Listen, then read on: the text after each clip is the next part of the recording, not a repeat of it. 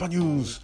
世界一短い IT ニュース。1分間の IT パパニュースのお時間です。お相手は英語が話せないのに外資系のセールスエンジニアパパ丸山です。それでは本日の IT ニューススプラッシュ。AI で視覚障害者の目になるアプリマイクロソフトが開発。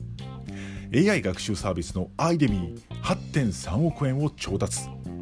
おすすめベビーフードからエンジニア探しまで働くママ向けの SNS「Hey ママ」が2億円を調達。そして出店のサブスク RAAS ラースで日本の店舗は変わるのか。以上の話題をお送りしております。この聞き慣れない言葉ラース。